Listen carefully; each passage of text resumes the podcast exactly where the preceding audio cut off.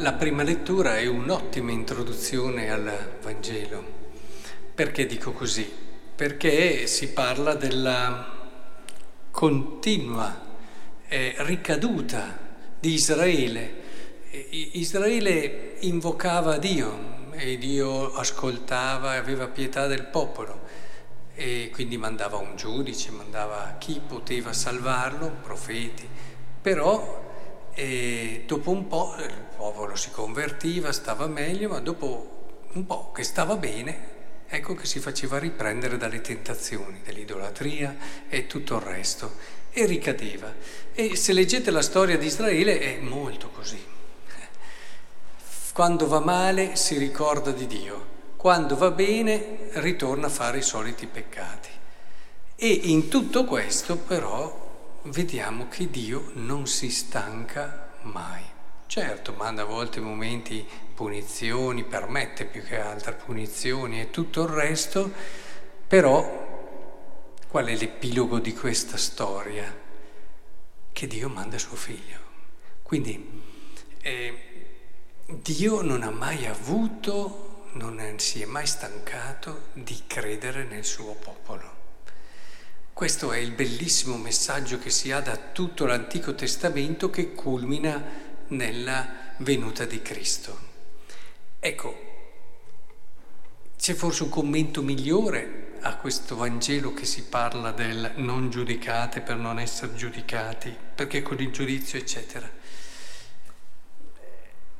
Se noi vogliamo vivere come è Dio, che non ha mai smesso di aver fiducia nel suo popolo, anche quest- quando questo popolo ha fatto di tutto per perdere questa fiducia, ecco che qui abbiamo il cuore del non giudicare. Giudicare in un qualche modo chiude, ammazza il futuro dell'altro, lo ce lo siamo detti tante volte.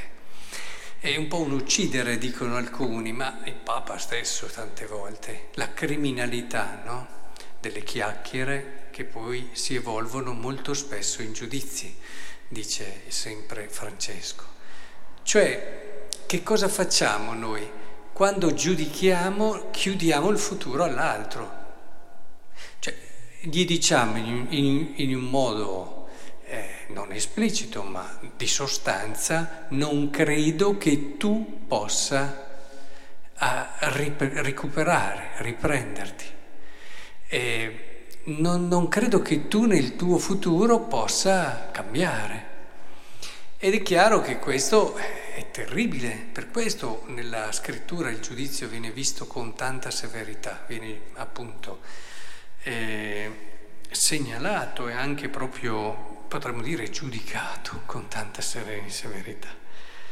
Ecco allora che è importante che noi comprendiamo che Dio ci ha insegnato qualunque persona abbiamo davanti a certamente correggerla, certamente metterla in disparte per darle il tempo di eventualmente recuperare, ci sono tante soluzioni per evitare che faccia dei danni in quello che è un percorso che deve evidentemente fare, che richiede del tempo, però senza mai smettere di credere in qualcuno.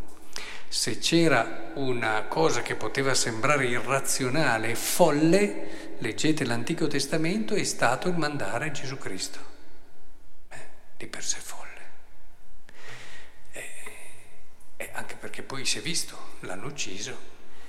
Però Dio ci insegna che è proprio così che, dobbi, che possiamo vincere quella che è la sfida dell'amore. Penso che sia importante allora capire perché pagliuzza che nell'occhio del fratello è la trave, perché la trave è proprio il modo di vedere l'altro, di rapportarsi all'altro, è quell'atteggiamento fondamentale che se è sbagliato quello, sbaglia tutto il resto. Ci sono persone a volte che sbagliano una cosa, no? E però quando poi è sbagliata quella cosa lì, ok, possono riprendersi, questo è un aspetto. Ma se tu hai l'occhio, l'abbiamo visto anche nei giorni scorsi, se l'occhio non è limpido, se l'occhio non vede bene, allora tutto viene condizionato. Quindi se il tuo modo di rapportarti all'altro è viziato da questa mancanza di fiducia, tu avrai un rapportarti all'altro che sarà sempre sbagliato. Per questo si parla di trave, perché qui si parla di quello che sta alla base. Alla base è importante, non dobbiamo sottovalutarlo questo peccato. Noi lo sottovalutiamo troppe volte. A volte non ci accorgiamo neanche di farlo, tanto siamo abituati. È lì il problema. Dobbiamo recuperare il senso del, del rivolgermi all'altro con quello spirito che è lo spirito di Cristo. Eh, lo abbiamo visto per i grandi peccatori e stiamo attenti. A volte è anche facile, se ci capita una Maddalena, Forse è anche più facile, no? Avere fiducia in lei e ridarle coraggio. È più difficile farlo con il nostro vicino che magari fa delle cose meno eclatanti oppure ha degli aspetti che eh, a volte è più difficile essere comprensivi e accoglienti verso i piccoli e i medi peccati rispetto ai grandi. Ma questo per una dinamica proprio dell'uomo psicologica. E, è, è molto importante quindi avere questo atteggiamento. Poi adesso non c'entra proprio col giudizio, però visto che ne stiamo parlando vi lascio come ultimo pensiero una cosa che diceva sempre il mio padre spirituale, che aveva fatto tante cose, no? E quindi c'erano tante cose molto belle. Però quando andava alla riunione anche dei suoi confratelli, a volte lo, lo lo massacravano quasi, insomma, ah perché tu non fai qui, non fai. Allora eh, lui faceva questa considerazione che credo sia molto vera. Diceva, se fai del male te lo perdonano sempre, ma se fai del bene non te lo perdonano mai.